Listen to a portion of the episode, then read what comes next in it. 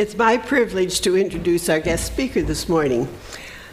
He was born in Kincardine, went to school there. He told me he went to three elementary schools in Kincardine. I wonder if there was a discipline problem. anyway, he went to high school in Kincardine and then went on to Eastern Bible College in Peterborough.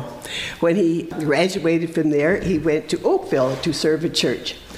Following that, he was off to South Africa for a year where he was on a mission trip. He came back to Northern Ontario and finally, in 1996, came to Kincardine, where he served at um, the Pentecostal Church. He and his wife have three girls, and he's raising them on Craig Boulevard. Just think, Craig. um, anyway, um, he retired, retired in 2016, and is now employed selling uh, or leasing cars in Kincardine. I know that we will be blessed by what he says today because his message will be based on God's Word. And I know that it will be challenging and inspiring, and I hope it encourages us to dig deeper into what God has to say to us. I now want to welcome to Chalmers Church Ray Luenstra.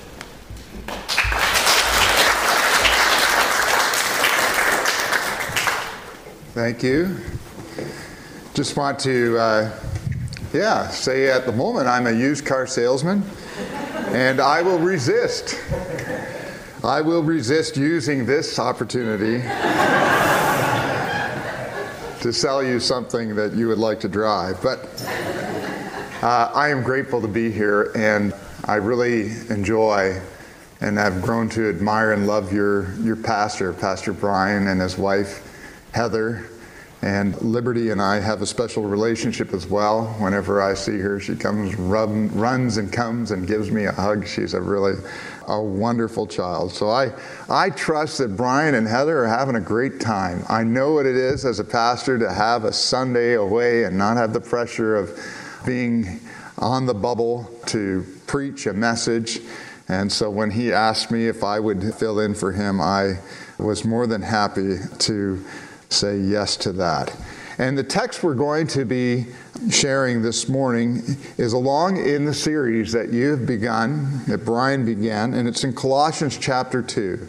And I'm going to be reading to you from Colossians 2 16 to 23.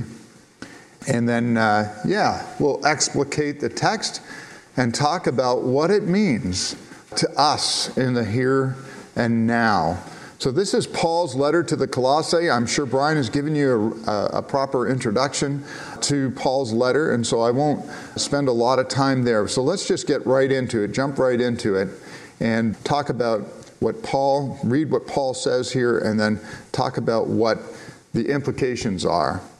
Paul says in beginning of verse 16, so don't let anyone condemn you for what you eat or drink, or for not celebrating certain holy days, or new moon ceremonies, or Sabbaths. For these rules are only shadows of the reality to come, and Christ Himself is that reality. Don't let anyone condemn you by insisting on pious self denial or the worship of angels, saying they have visions about these things. Their sinful minds have made them proud, and they are not connected to Christ, the head of the body, for he holds the whole body together with its joints and ligaments, and it grows as God nourishes it. You have died with Christ, and he has set you free from the spiritual powers of this world. So, why do you keep on following the rules of the world, such as don't handle, don't taste, don't touch? Such rules are mere human teachings about things that deteriorate as we use them. These rules may seem wise because they require strong devotion, pious self denial, and severe bodily discipline, but they provide no help in conquering a person's evil desires. May God bless the reading of His Word. Now, when you read that text, and perhaps you've read it before and read it many times, What Paul is saying here is actually pretty radical stuff.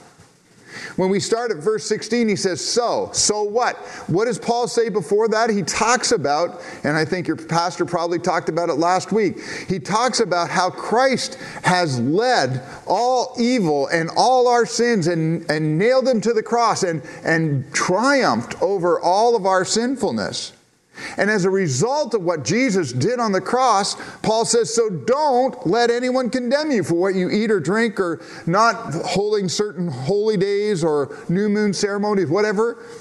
What Paul is talking about here is quite, quite radical indeed. And sometimes this is not the kind of stuff that I learned in Sunday school, and it's not the stuff that we usually teach in Sunday school because it is really uh, quite subversive. Because Paul is teaching that religious practices are really not all that helpful. And why is it? Well, it's right there in the text. It's possible, Paul says, to be religious and yet be disconnected from Christ.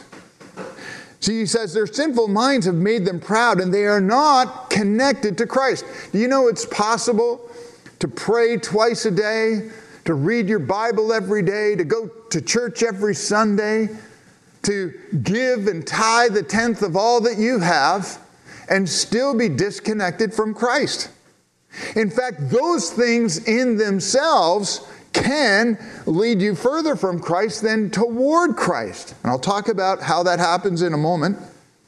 The other thing that Paul says about religious practices, and I'm going to define these terms in a moment because it, it is maybe a little bit shocking to some. But the other thing he says about religious practices is they become burdensome. In verse 20, we read it there. He says, Christ died and has set you free. Why? Because religion is very burdensome. In religion, you're told you're inadequate and you need to do more and you must take on more. And over and over again, the, the, you know, what you should do and what you ought to do, it's piled on. And many people really struggle with the burden of religion. And as a result, they say, they say, I'm not going to have anything to do with religion. Understandable. So Paul says the rules of the world don't handle, don't taste, don't touch. Such rules are human teachings. And then at the very end, there, in verse 23 at the end, he says, they provide no help in conquering a person's evil desires. Isn't that interesting? All these practices that one can partake in can actually not help us grow. That's what Paul is saying here. It doesn't help us deal with our evil desires in our hearts. So let's dig a little deeper below the surface here and understand what Paul is saying.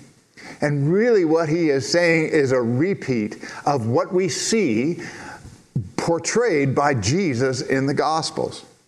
You see, Paul recognized and taught through his letters to the churches that Jesus came to tear down religion as the foundation of people's connection with God and replace it not with another religion, but with Himself.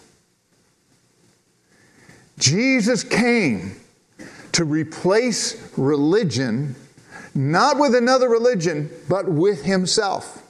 In Jesus, God came to us in our own context. He came to us in flesh so that we could understand what God was like. And He came to us so that we could connect directly with God. And this is what we see at both ends of the Bible, don't we? In the beginning, before sin entered the world, we see that mankind walked with God and there was a harmonious relationship that mankind enjoyed with God. And then, if you fast forward to the end of the Bible, you read again in Revelation what is going on again. People are living in harmonious relationship with God, enjoying God, enjoying Him, and enjoying one another. And this is the crux of what God desires for every human being. God that made you, God made every human being in order that that person may enjoy Him and enjoy a relationship with Him. And so let me just define some terms, some questions and answers. Does this mean religion? Pastor, are you saying that religion is bad? We might as well just get up out of the pew and leave right now. Right? Let's define our terms. It's important to define our terms. The word religion is used today, colloquially, like commonly, to define the, the regulations, the rituals, and routines that people use to achieve their spiritual end goal. So, you know what? It's the three R's, right? Regulations, rituals, routines. It's the things that people do to kind of achieve their spiritual end goal, whatever that may be. So, am I suggesting that Jesus is saying that rules, rituals, and routines are bad things? No. Because these things are possible expressions of our connection to God, but they are, here's the big difference. They are not a means to attain our connection to God. You see the fundamental difference? It's possible to give, to pray, to read the scripture, to go to church, to do all of these things, and it can be an expression of your connection to God. But when they become a means to attain our connection to God, it becomes a problem. Here's the difference Do I kiss my wife to earn her love? Oh, I better go and give her a hug because, boy, if I don't give her a hug, you know, I, I, I, need to earn her love. Do I, do I buy her flowers to earn her love? Or do I buy her flowers and kiss my wife to express the love that we already share together? Big difference, isn't there? One can represent the insecurity of religion, the other represents the intimacy of relationship and faith. You see, God wants us to live good lives. But that life is to flow out of gratitude for the life that God has already given us, not an attempt to be good enough to earn that life. And that's what Paul is talking about here. That's what Jesus practiced when he was on earth. There are far too many people attempting to live for God out of fear. And it's no joke, it's no surprise to find that there are so many people, both within the church and without of the church, who think that the Christian faith is all about being good in order to receive your uh, acceptance from God. And that is not the gospel message. That is not what Jesus taught. It's not what Paul taught. There are far too many people attempting to live for God out of fear. What kind of husband would I be if I only treated my wife well because I was afraid that she might leave me and divorce me? What kind of son would I be if I only treated my father well because I wanted to get his inheritance? Selfish would be the answer.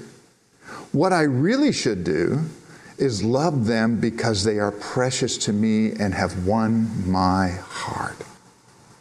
And this is what Paul expresses in his other, one of his other letters. He makes it really plain in, F, in his letter to the church in Ephesus when he says in Ephesians chapter 2, verses 8 to 10, he said, God saved you by his special favor when you believed. Some would, by his grace. And you can't take credit for this. It is the gift of God. Salvation, here he is, he's saying it plain here. Salvation is not a reward for the good things we have done, so none of us can boast about it, for we are God's masterpiece. He has created us anew in Christ Jesus so that we can do the good things he planned for us long ago. Notice what he's saying? If you're doing your good things to earn your salvation from God, you're missing it. But God indeed has made us and created us to do good things, but not in order to earn His favor. God gives it all up front. Salvation's not a reward for something we have done. Salvation is the result of something that Christ has done. That's what it says in the previous verses, verses in Colossians. It's Christ who nailed our sins to the cross. It is Christ who defeated the powers of sin within us. God gives it all up front, and what we do is just respond to what He's given. If you have any doubts about Jesus' intention to undo and dismantle religious rules, there are many. I'll, get, I'll just give you two illustrations because, well, Pastor Brian told me I had till about quarter after 11, but I, I will spare you, all right? Have mercy upon you. In Matthew chapter 8, I won't read the passage. You can look it up yourself if you wish. A leopard comes to Jesus, and the leper cries out to Jesus and says, Jesus, have mercy upon me. And Jesus does something that he didn't need to do, but he does something very, very disturbing to the religious people of his time. Jesus responds to that leper and as you know, the pericope, he heals that leper. But it's how he healed that leper that was scandalous to the religious people of his time. Because not only does Jesus heal him, Jesus reaches out and he touches him. Now, let me ask you this. If you know your Bible a little bit, you know that there is an explicit rule in the Torah the Torah was the holy, holy part of the Hebrew Bible. And the people of Israel, especially at Jesus' time, were very concerned about the Torah and the laws of the Torah. So concerned about the laws of the Torah that they would memorize them all and then they'd add more to them just so that they would never break any of those rules. And in Leviticus chapter 13, it talks about how a leper was to be treated. And a leper was not to be touched. And here comes Jesus. And he knows. He knows Leviticus chapter 13. He's the Son of God. And Jesus deliberately could, let me ask you, do you think Jesus could have healed that leper without touching him? Absolutely. So the question becomes why did Jesus touch that leper? He didn't have to. He could have just said the word easily, it would have been done. But he reaches out and touches him. You see, Jesus was more revolutionary than we like to portray him in Sunday school. And he came to dismantle religion as a means to establishing our relationship with God.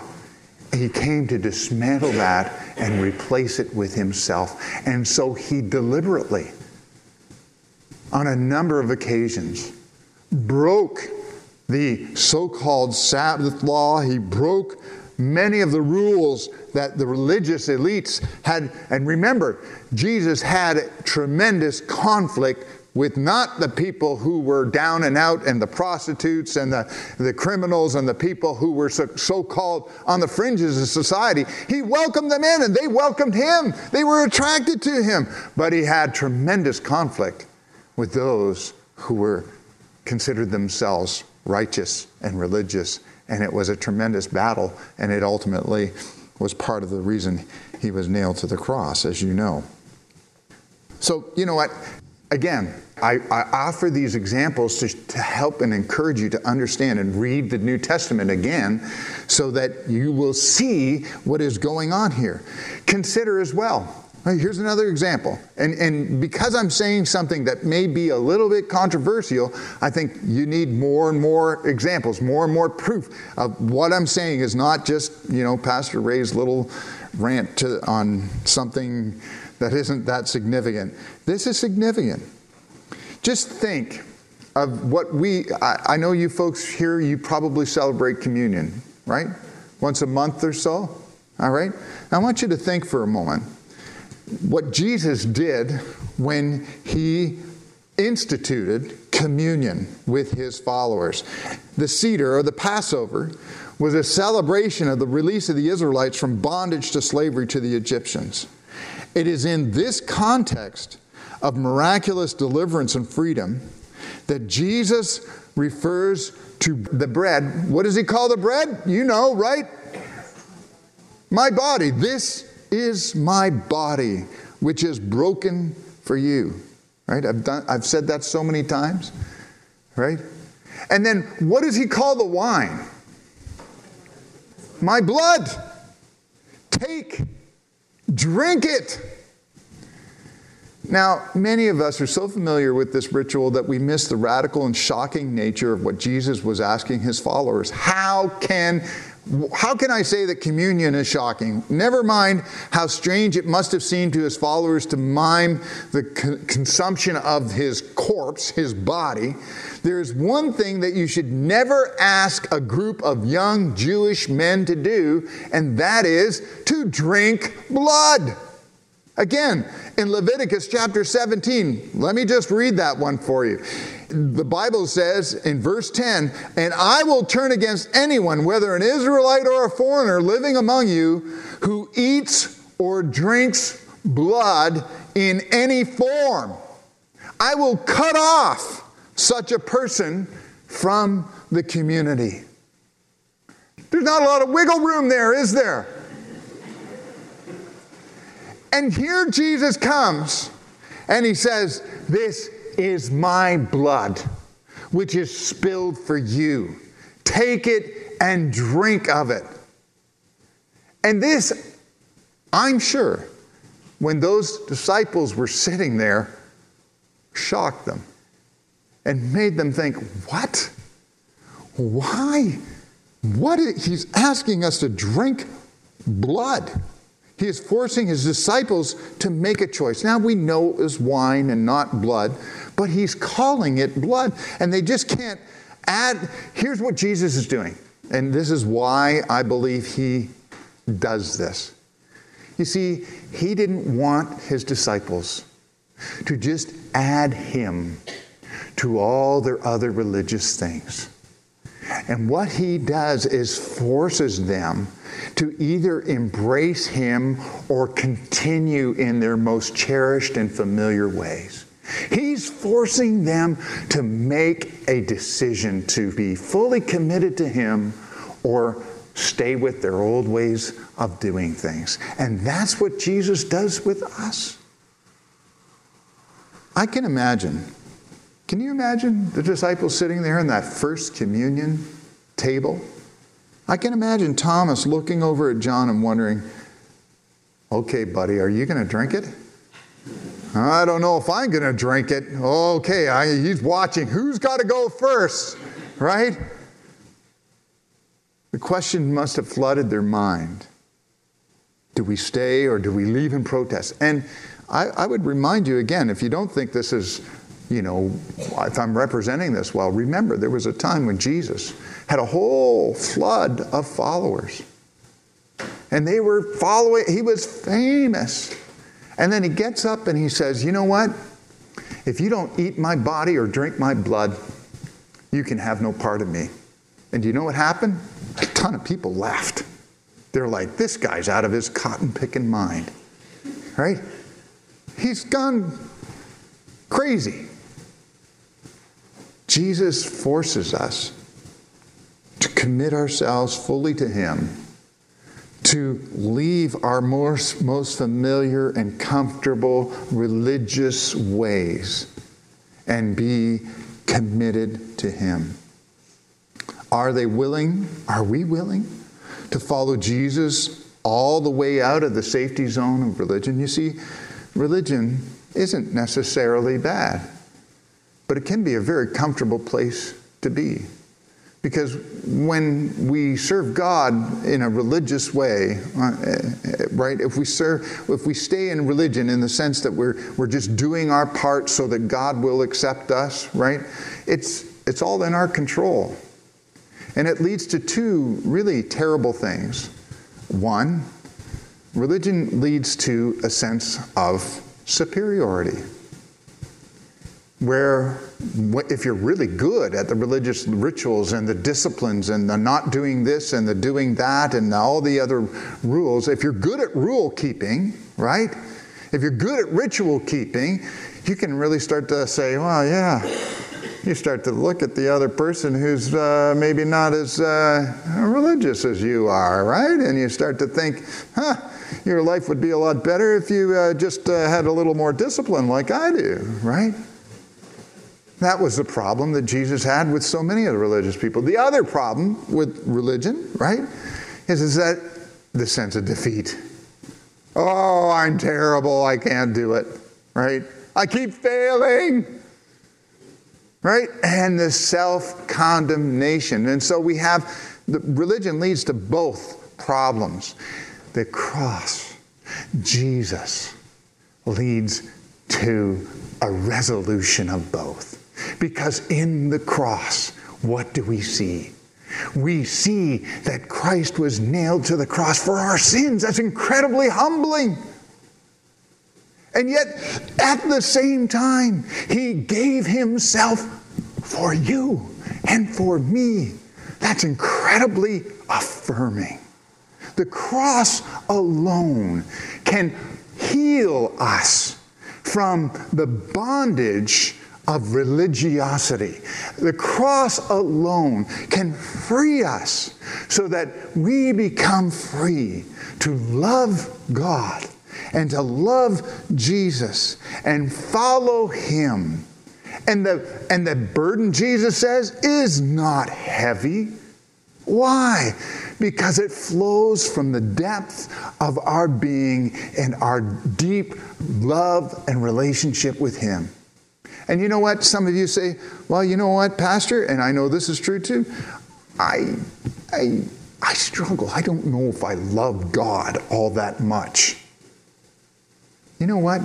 You will never love God. You'll never love Him the way you can have a love for Him unless you know how deeply He first loved you. And where was that expressed again? On the cross. He loved you so deeply that he would give himself for you so that you could be his son, his daughter, his child. And when you experience the power of Christ on the cross, when you know that he died for you, I mean, you're hopeless other than to respond with love for Him. We love. Why? Because He first loved us. Jesus asks us today Will you follow Him? Will you even follow Him out of the safety zone of all the rituals and rules and regulations that you've come with? Will you follow him? Let us pray. Father in heaven, we thank you that you love us so deeply, that you are willing to give yourself on our behalf. And we pray that we might experience that love each and every day that at the dawning of the morning, when the sun is rising, that when we see that, we would know your utter faithfulness and we would be grateful for your utter goodness to us.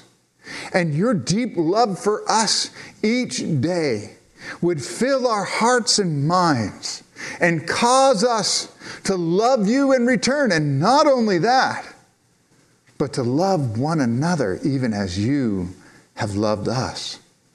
Father, we need your help. We need your power for that to become a reality. And so we ask, oh God, fill our hearts, reveal it to us by your Spirit, that we may walk not in fear, not in an attempt to make ourselves right before you, not in an uh, effort to earn our place with you, but to live out of gratitude for what we know you have done. Help us, Lord, not to be focused on our performance, but help us to focus on your performance on our behalf. Thank you for your goodness. In Jesus' name, amen. Amen.